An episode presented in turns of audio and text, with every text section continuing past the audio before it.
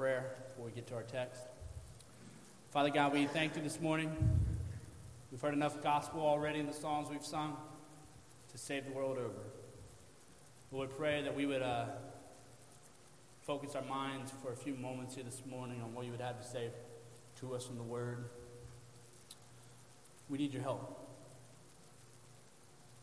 We need your help to understand where we're wrong as a society, wrong as a culture. We need realignment this morning, Father, so we pray you would give it to us out of your grace and out of your mercy. Help us understand what it means for marriage, the implications for our lives and our children. It's in Christ's name we pray. Amen. Amen. Uh, good morning. Uh, this morning we're continuing our series through the book of Mark. If you've been with us uh, from the beginning of this journey, which actually started uh, two years ago, uh, and you've been keeping count, as I have, you'll know this is the twenty-seventh sermon from the book of Mark. And I skipped a chapter. I realized that this past week, skipped chapter five accidentally. Uh, and just as a quick update of where we're heading over the next few weeks, this week and next week we'll be covering Mark ten, one through twelve. Uh, then together on Resurrection Sunday we'll do a resurrection sermon, uh, after which we'll jump back into Mark for about four weeks, finish up chapter ten, uh, before preparing for our summer series, which will be based out of the Psalms, which I am uh, excited for, excited for. Uh, but this morning, let's go ahead and take a look at our text here this morning, Mark chapter ten, verse one.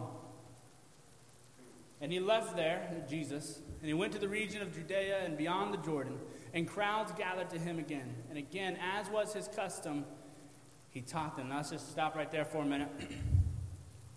Here we have Jesus leaving Capernaum, where he had been teaching his disciples a lesson on what true greatness looks like, and he goes to the region of Judea beyond the Jordan. Don't miss this. Small progression here that Mark wants us to see. We read these words so fast that we, we can often miss what he's doing. You see, ever since Peter's confession of Jesus as the Messiah in chapter eight, Christ has set his face towards Jerusalem, and the whole flow of the book now changes streams and directions. No longer are we primarily wondering or pondering the question, who is Jesus? Rather, we're beginning to ponder and question, what does it look like for the Son of Man, Jesus, to suffer many things? What does it look like for Jesus to be rejected by the elders? What does it look like for the chief priests and the scribes to reject him? Ultimately, the question is, what does it mean for the one for which the world has waited for so long to see, who has now arrived to simply be killed and rise three days later? So the confession in chapter eight happened at Caesarea Philippi, if you were paying attention. Chapter nine, we see Jesus and his disciples pass through Galilee and head on into Capernaum, and now they are in Judea. Just for you visual folks, Jerusalem's down here on a map. Up top, you have Caesarea Philippi. Moving down a little further south, you have Galilee and Capernaum. Now we're off to the side, beyond the Jordan River in Judea. Christ is making a path towards Jerusalem. Don't miss it. Chapters eight, and ten, eight through ten in the Gospel of Mark are calls of radical Christian discipleship, and the text before us this morning bears that out. Notice there at the end of verse one, though, he teaches them. Mark reminds us this was normal. This is what Christ does. It's what he did. He would teach. He would stop. He would instruct. This was Jesus' primary crowd gathering. People gathered because of sicknesses and healing and miracles. People wanted to see a man pull loaves out of a hat. But understand the crowds, crowds gathered to listen to Jesus as much as anything else, because what this man had to say was wild, outrageous claims. Believers, if you profess Christ as your Lord and King, do you listen to his words? Are you learning at his feet? Are you asking him to give you understanding for his teachings? The most amazing thing in the church today is the number of Christians, supposed Christians, who do not actually listen to what Christ has to say. Now, if you're an unbeliever here this morning, just checking Christianity out, then the one thing you need to know is that Christ was a miracle worker, but more than that, he was a teacher. You must look to him. You must hear his word. That's why the scriptures are so important to us here at Calvary Baptist Church. We believe the Bible is God's word for us. This is why it's primary in all the things that we do. Right this morning, we sang the song, Christ is Mine Forevermore, which gets its words from Philippians three, seven. through eleven, it says this: "But whatever gain I had, I counted as loss for Christ, the sake of Christ. Indeed, I count everything as loss because of the surpassing worth of knowing Christ Jesus, my Lord. For his sake, I have suffered the loss of all things. Count them as rubbish in order that I may gain Christ and be found in him, not having a righteousness of my own that comes from the law, but that which comes through faith in Christ, the righteousness from God that depends on faith, that I may know him in the power of his resurrection and may share his sufferings, becoming like him in his death, that by any means possible I may obtain the resurrection from the dead." We also sang, "What a friend we have in Jesus," which gets its words from Philippians four six. "Do not be anxious about anything, but in everything by prayer and supplication with thanksgiving, let your requests be made known to God." You see, the scriptures are central to us. It's why we teach them. It's why we preach them. It's why we sing them. Last week we sang "How Great," which gets its lyrics directly from Psalm one forty-five. It says this: "I will extol you, my God and King, and bless your name forever and ever.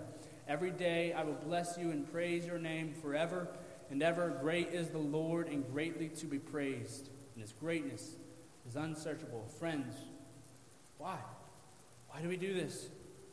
Because we believe the scriptures to be the very word of God, and in every aspect of the gathered body, we want that to be central. We want to orient our lives around that. If you've come to just hear me speak, you're only going to hear the scriptures. We learn from Jesus. We listen to him. That's what Mark's saying here, verse one. Let's look at the main thing in today's text. Look at verse two.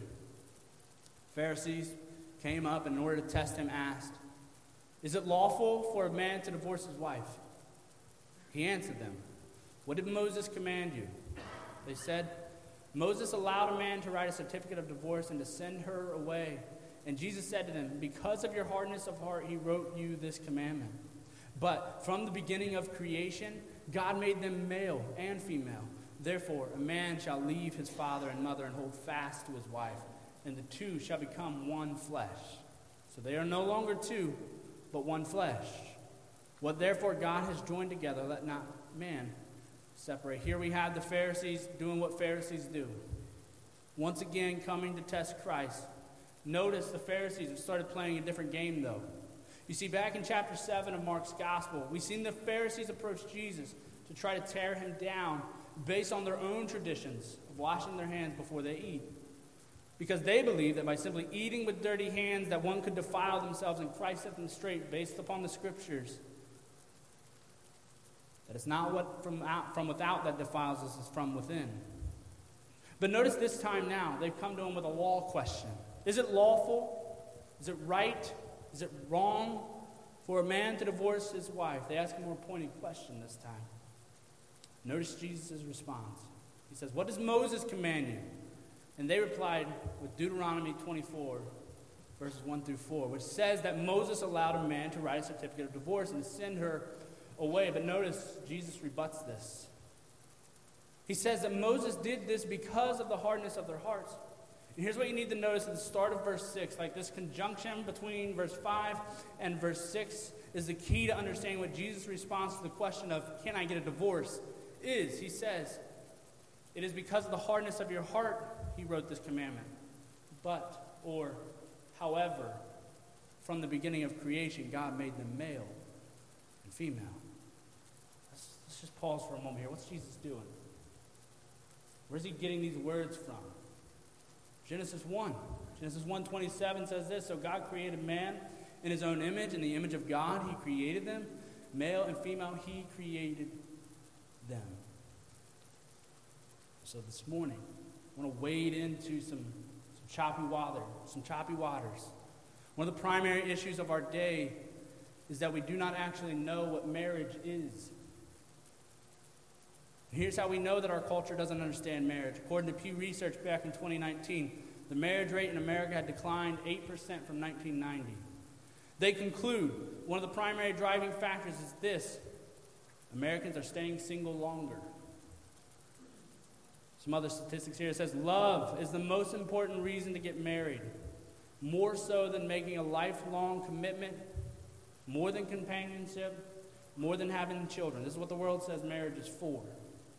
Cohabitation is rising, up twenty-nine percent in two thousand sixteen from nine years previous.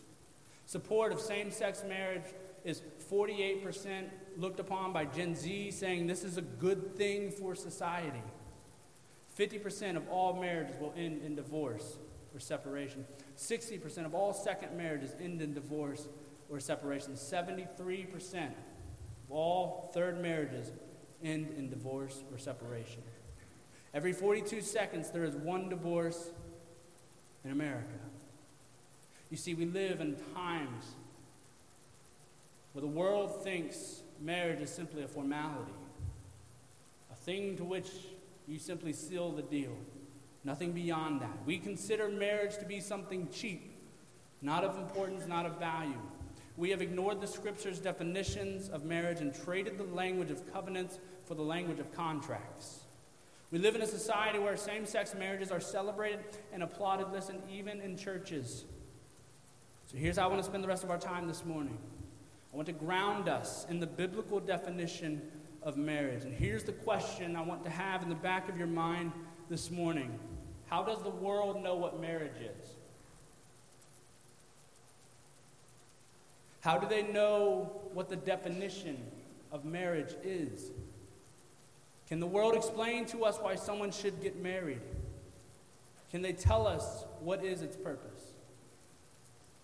No, they cannot. You see, if we look to Disney to explain to us what marriage is and should be, we will be up a creek. You see, the world learns from us what marriage is. The, lo- the world learns from the Scriptures what marriage is.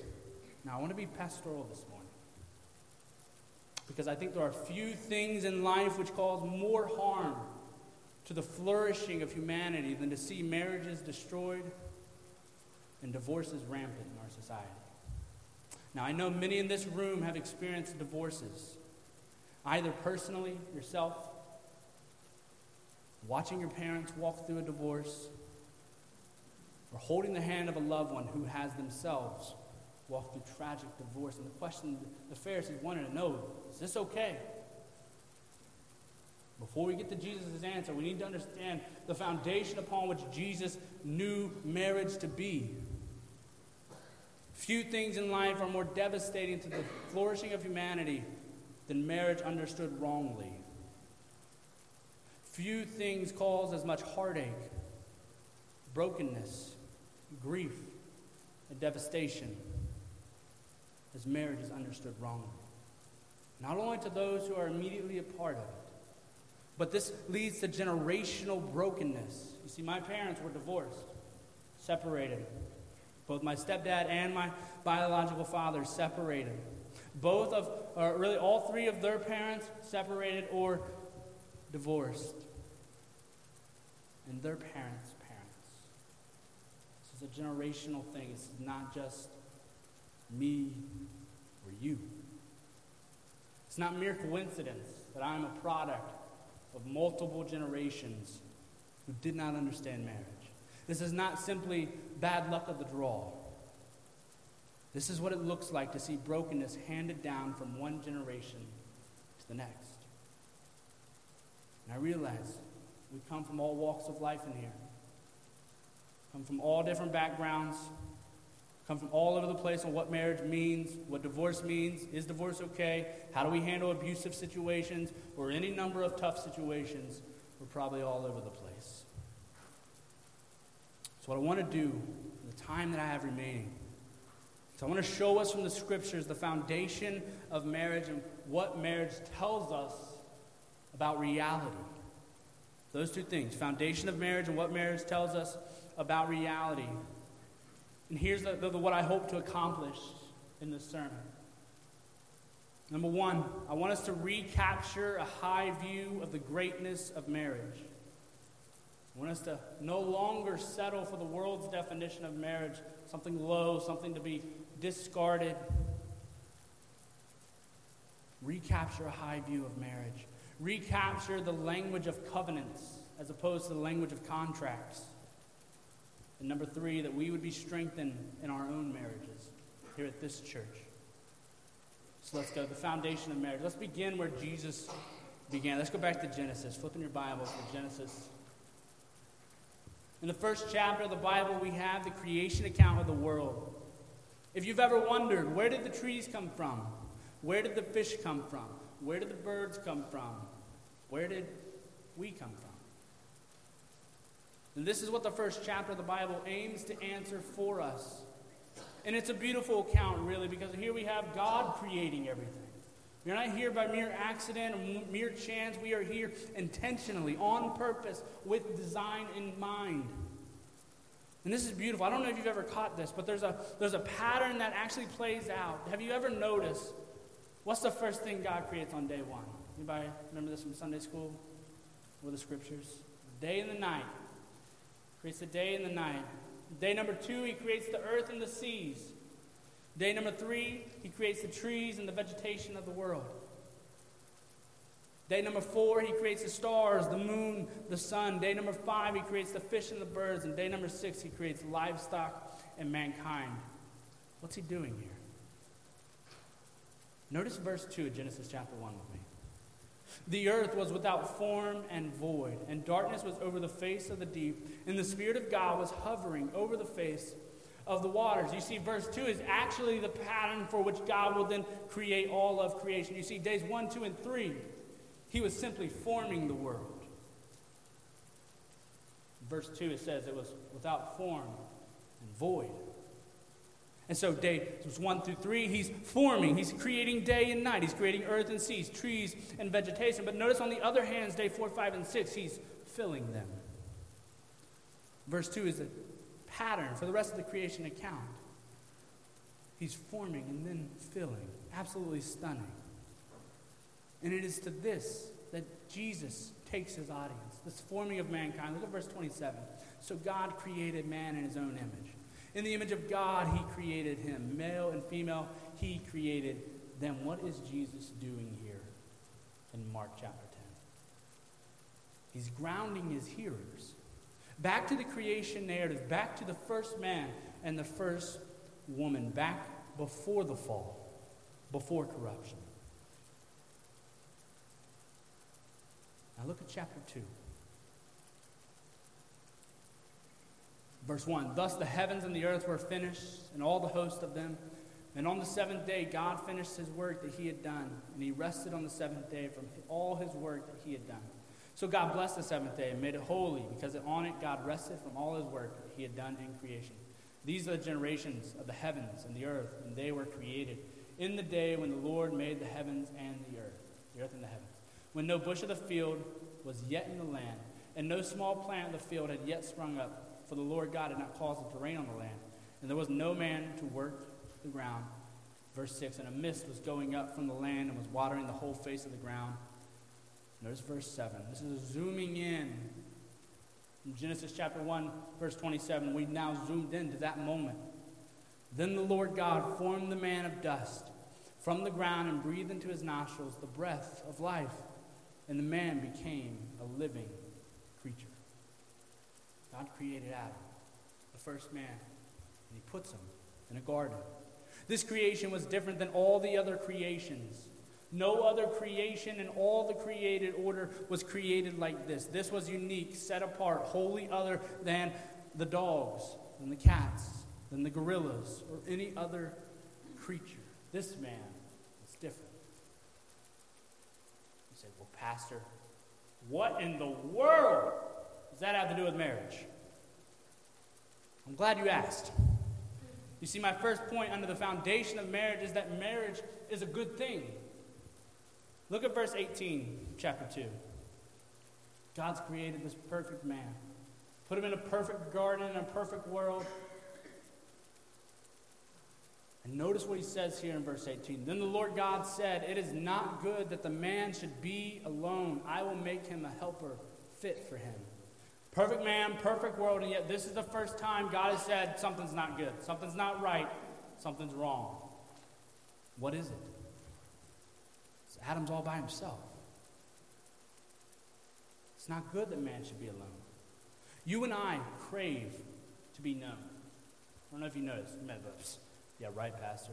No, no, no. Like the most stoic among us the most reserved among us have in our wiring a desire to be seen, known, and loved. It's simply the way God created us to be. So deep companionship is a human longing. We desire to be known. And listen, you know what the divorce rate in America tells me? That we're really bad at it. We're really bad at being fully known, giving ourselves to another person, but we long it. We try to fill it with all the wrong things in life. That's what I hate about social media, is it pretends to meet this very need, the need of deep companionship to be known, and yet we have never been more isolated and more unknown than we are today. Deep companionship is a human longing, and notice that God is the provider of this longing. He's the one who fills the need. Notice it wasn't Adam who came to God and said, you know what, man? I could sure use a friend. Rather, it was God taking the initiative and saying, I will make him a companion. Look at verse nineteen. Now out of the ground the Lord God had formed every beast of the field. This is immediately after God had said, it's not good for this cat to be alone. God had formed every beast of the field and every bird of the heavens and brought them to the man to see what he would call them. Whatever the man called every living creature, that was its name. The man gave names to all livestock and to the birds of the heavens and to every beast of the field. But for Adam, there was not a helper fit for him. So you get this weird scene, right, where we kind of learn in Sunday school that, like, all the giraffes got their name from Adam. Like, that was the one thing that God wanted to do. Like, giraffe, bird, ant, butterfly. And we think, like, that that's the point. Like, that we think that, oh, well, you know, God did that so everyone would have a name. No, no, no, no. If we could get into the Hebrew here for a minute. There's something more profound going on. Look at verse twenty-one. So the Lord caused a deep sleep to fall upon the man. And while he slept, took one of his ribs and closed up its place with flesh. And the rib that the Lord God had taken from the man, he made into a woman and brought her to the man. Then the man said, this at last is bone of my bones and flesh of my flesh. She shall be called woman because she was taken out of man. You see, what happens here is it's almost as if as as God is parading the animals by Adam, he says, not like me, not like me, not like me, not like me. All of a sudden, he goes to sleep, wakes up, he's like, bam! Like, like me! That's why he calls her woman. The Hebrew, the, the, the Hebrew word for woman is Isha. For she came from Ish, me, woman from man. See, God provides it. Notice that there in verse twenty-three, or verse twenty-two, there at the end of the verse, who brings the woman to the man? God does. God designed. He brought her to Adam. God provides. Number three, marriage is the highest human relationship. Look at verse twenty-four. Therefore, a man shall leave his father and his mother and hold fast to his wife, and they shall become one flesh. Now, who's talking here? Zoom out here. Look at me. Who's talking here? God. That's right. God is talking here. We know this because Jesus said in Matthew uh, nineteen, this is, uh, this is Jesus answering the same question. He says, he answered them, have you not read that he, God, who created them from the beginning, made them male and female, and said, therefore, a man shall leave his father and his mother. You see, this is God talking here. According to Jesus, God is the one talking. God is the one who's saying these things. In fact, this verse from Matthew nineteen is one of the strongest defenses that God actually inspired the Old Testament, because Christ himself just said so. And so this relationship, man, woman, husband, wife, the one between a husband and a wife becomes the strongest human bond in all the world. The strongest human bond in all the world is the one between a husband and a wife.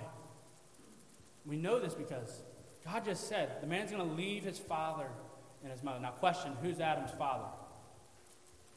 He didn't, he didn't have one. God, if we wanted to give an answer. So what's he meaning here, right? He's saying that no longer is the, the, the closest relationship for humans who your parents were. Rather, the closest relationship for people becomes their spouse.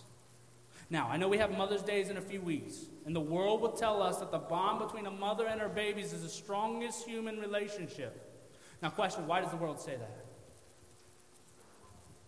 They, yeah, they, they're wrong, that's for sure.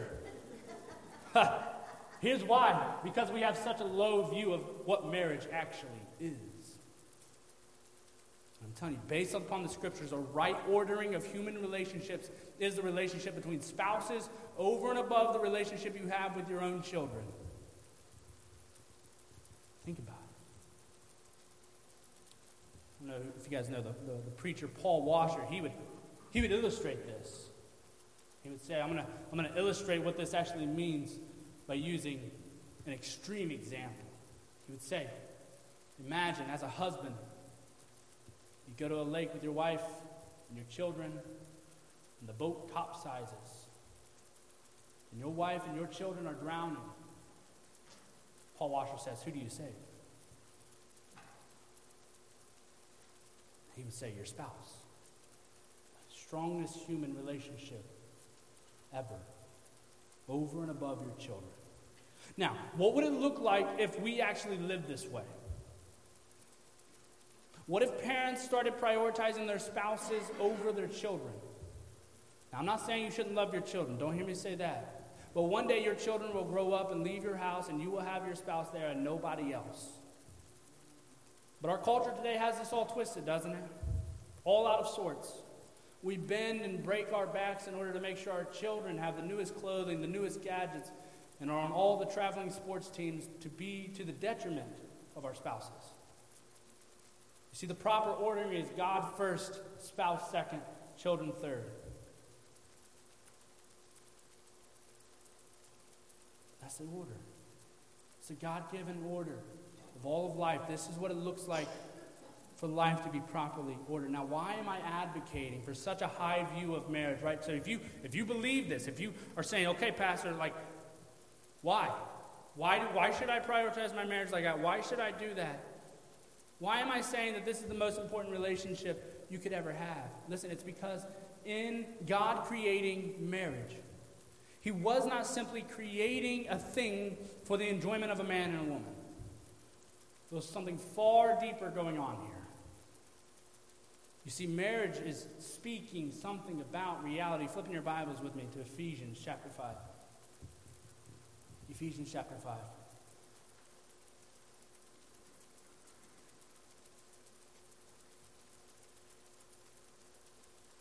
Marriage speaks of reality. Ephesians five, verse twenty-two says this. I know this is out of a... out of vogue with our culture today. It says, wives, submit to your own husbands as to the Lord. For the husband is the head of the wife, even as Christ is the head of the church. His body and his is himself its Savior. Now, as the church submits to Christ, so also wives should submit in everything to their husbands. Husbands, love your wives, as Christ loved the church and gave himself up for her, that he might sanctify her, having cleansed her by the washing of water with the word, so that he might present the church to himself in splendor, without spot or wrinkle or any such thing, that she might be holy, without blemish. In the same way, husbands should love their wives as their own bodies. He who loves his wife loves himself. For no one ever hated his own flesh, but nourishes it and cherishes it, just as Christ does the church, because we are members of his body. Now look, look at verse thirty-one here with me. Where is Paul getting this? Therefore a man shall leave his father and mother and hold fast to his wife, and the two shall become one flesh. Genesis two, verse thirty-two. This mystery is profound, and I am saying that it refers to Christ and the church. Stunning. You see what Paul is saying here? That this idea, this foundation of marriage from the beginning, was meant to tell a story. And that story was to be the story of Christ and his church. You see, if your marriage is supposed to tell the story of Christ's love for the church, then what does it mean when we take such a lackadaisical view of marriage? If we refer to our marriages as a ball and chain, fellas, what does that say to the world about Christ's love for the church? You see, one of the reasons in the church we're taking such a low view of marriage is we have such a low view of God himself. You see, we bring to our marriages such a small view of God that he, most of the time, plays no vital role in our marriage. We relegate him to the dinner time prayers or career advancement prayers. Our view of him is so vague, not clear, not crisp, that we struggle to find the words to describe him or to even know of his importance in our daily lives. And because of this, when it comes to marriage, we have no concept of how to think about God and marriage. But notice that in this section of Ephesians, from whom does the man take his cues? Who does he learn from? Who does he follow? He follows Christ in his sacrificial living and his sacrificial dying for his wife. You see, he gives himself up daily as Christ gave himself up for the church, for his bride. Listen, how did Christ give himself for the church? He laid down his life, brothers. Died. Infinite power, infinite knowledge, infinite everything. And he died. For what purpose? So that he could buy himself a bride. Now listen, let's let's pause for a minute. Because oftentimes us men, we have trouble with being called the bride of Christ. But it's okay, because oftentimes in the scriptures, the ladies are called the sons of God. So if they're the sons of God, then fellas, we have to be the bride of Christ. Nothing here to offend us all. It's from Christ that we follow. It's Christ we mimic in pursuing our wives. From whom does the woman take her cues then? From the church. You see, she lovingly and willingly submits to her husband as the church itself submits to Christ. This means that in all things the church follows Christ's lead, so the wife follows the lead of her husband. So here's the question. What happens when this pattern is followed? What happens when a man gives himself up? He dies to himself, to his desires, to his wishes, to his ambitions, to his aspirations, in order to sanctify his wife. What happens when a wife submits to her husband, not begrudgingly, but lovingly? Here's what happens. The world calls it foolish, patriarchal. They call it a bad thing. But here's what actually happens. The world will lie to you every day, and it does. Here's what actually happens when this kind of pattern is actually lived out. Flourishing, vitality, exuberance, vibrancy, life, energy. Now, what happens when this type of living doesn't line up? What happens when we get this all out of sorts? What happens when a man abdicates his God-given responsibility to lovingly lead his wife as Christ loved the church? What happens when boys father children out of wedlock with no plans of a lifetime commitment? What happens when men take and use their biological wiring for bigger strength and bigger size and use it as a force of power to exert control over their wives? What happens? What happens when a woman who wants to have power instead of submitting, and so they nitpick and nag and use the power of their tongue as a means of manipulation? Does that lead to human flourishing? Of course not. This leads to a million different ways of destruction. You see, husbands and wives, your marriage is supposed to speak the reality of Christ's love for his church. Unmarried person contemplating a future marriage, know that your future marriage is to be a representation of Christ's love to the church. You see what Paul says in Ephesians five thirty-two. He says that from the beginning, when God said, two shall become one flesh, he's saying that what God was actually painting on the canvas of creation was the story of the gospel. It's what marriage is supposed to be. Marriage is supposed to echo forth the gospel of self-sacrifice, of loving each other, of dying to yourself. You say, Pastor, that's impossible. How do we, how do we do that? I'm glad you asked that question too. We do it by reclaiming covenant language, not contractual language. You see, we must remove the shackles of our modern society with our fixation on ourselves. We are so conditioned to the language of contracts today because they're all about us. The world will tell you you're number one. They will tell you you are awesome. They're partly right. Some of you I'm not sure about. But the world will say that everything is about you. Your marriage, guess what? It's about you, homie. You better get what you want. Don't let that woman tell you what to do. Women, they'll tell you that, you know, you're number one. Don't let that man, ain't no, ain't, ain't no reason you got to submit. You do what you want. You're your own person. That's what the world says. I don't know why they sound like that. They're wild. But listen, that's not the way we talk at our wedding day, is it? It's part in every marriage where the giving of the vows. It's beautiful, isn't it? Language like, for better or for worse, we hear. Sticking it out. In sickness and in health, for richer and for poorer. Now imagine, imagine we were having a wedding here tomorrow and you're all invited. So you bring your microwave package as a wedding gift, put on a table. And they get up here, the couple, they get up here and they go to do their vows. And they say something like this.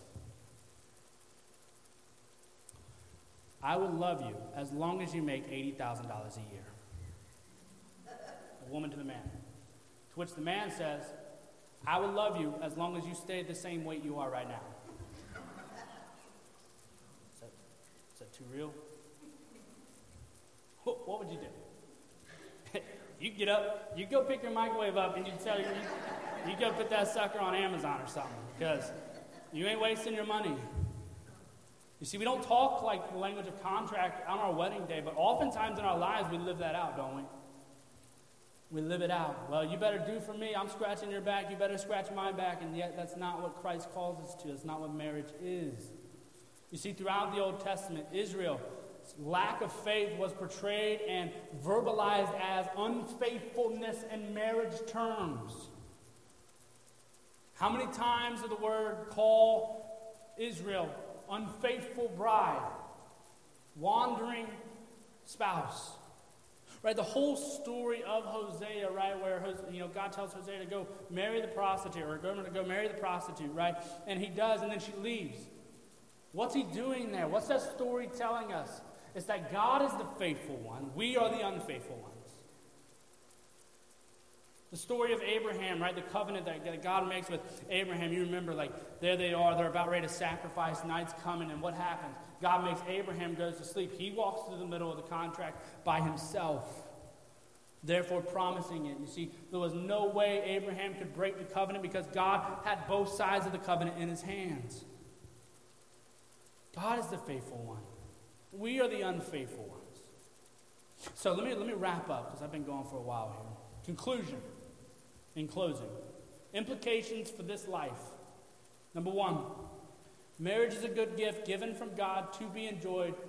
Therefore, love, serve, and honor your spouse with every fiber of your being, giving yourself away daily. That's what you got to do. Why? Because Christ did. Christ did. We follow him. Number two, marriage is the highest human relationship you can have. Therefore, be fully committed above all other relationships to the relationship of your spouse. Number three, marriage is ultimately about Christ and the church. Therefore, work hard to make sure your marriage is accurately telling the gospel story, which will fuel your marriage through many storms. Three implications of the sermon. Now, I just want to have just a quick word to my singles, because I always get yelled at if I don't. Not everyone gets married, Pastor. I know. If you've been given the gift of singleness, consider yourself blessed and highly favored. Because God would say that singleness is a gift, not given to all and not given to most. You see, our culture would say, "Well, Pastor, you gotta gotta address your singles." Yes, but that's the, the not the norm of life. The norm of life is that we would be committed. A man and a woman, one relationship throughout all of life, because that tells the story of the gospel. And just for a moment, let me be pastorally here, because we all fail. We all mess up. We all fall short. That's why we need Christ daily. You see, Christ measures up for us when we do not measure up. Every time we drop the ball, Christ picks it up. Every time we stumble or fail, Christ is there to what? Forgive us again. In our marriages, in our singleness. Listen, we need to reclaim this high view of marriage in order to understand what Jesus is going to say to us next week. Because if you walk away like, psh, whatever, what I'm going to say next week is going to sound horrible to you. Because what's the answer Jesus gives? What's the answer Jesus gives to the question I asked in Mark chapter ten? Pharisees, homies come up, they say, Jesus, are we allowed to get divorced? Jesus says, what Moses said? Moses says, I. And Jesus says, yeah, he said that because y'all sinners. But, however, from the beginning, it wasn't supposed to be this way.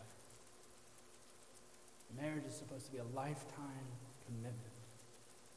Next week, we'll get into the thick of it. We'll get into the nitty-gritty. What happens in an abusive relationship?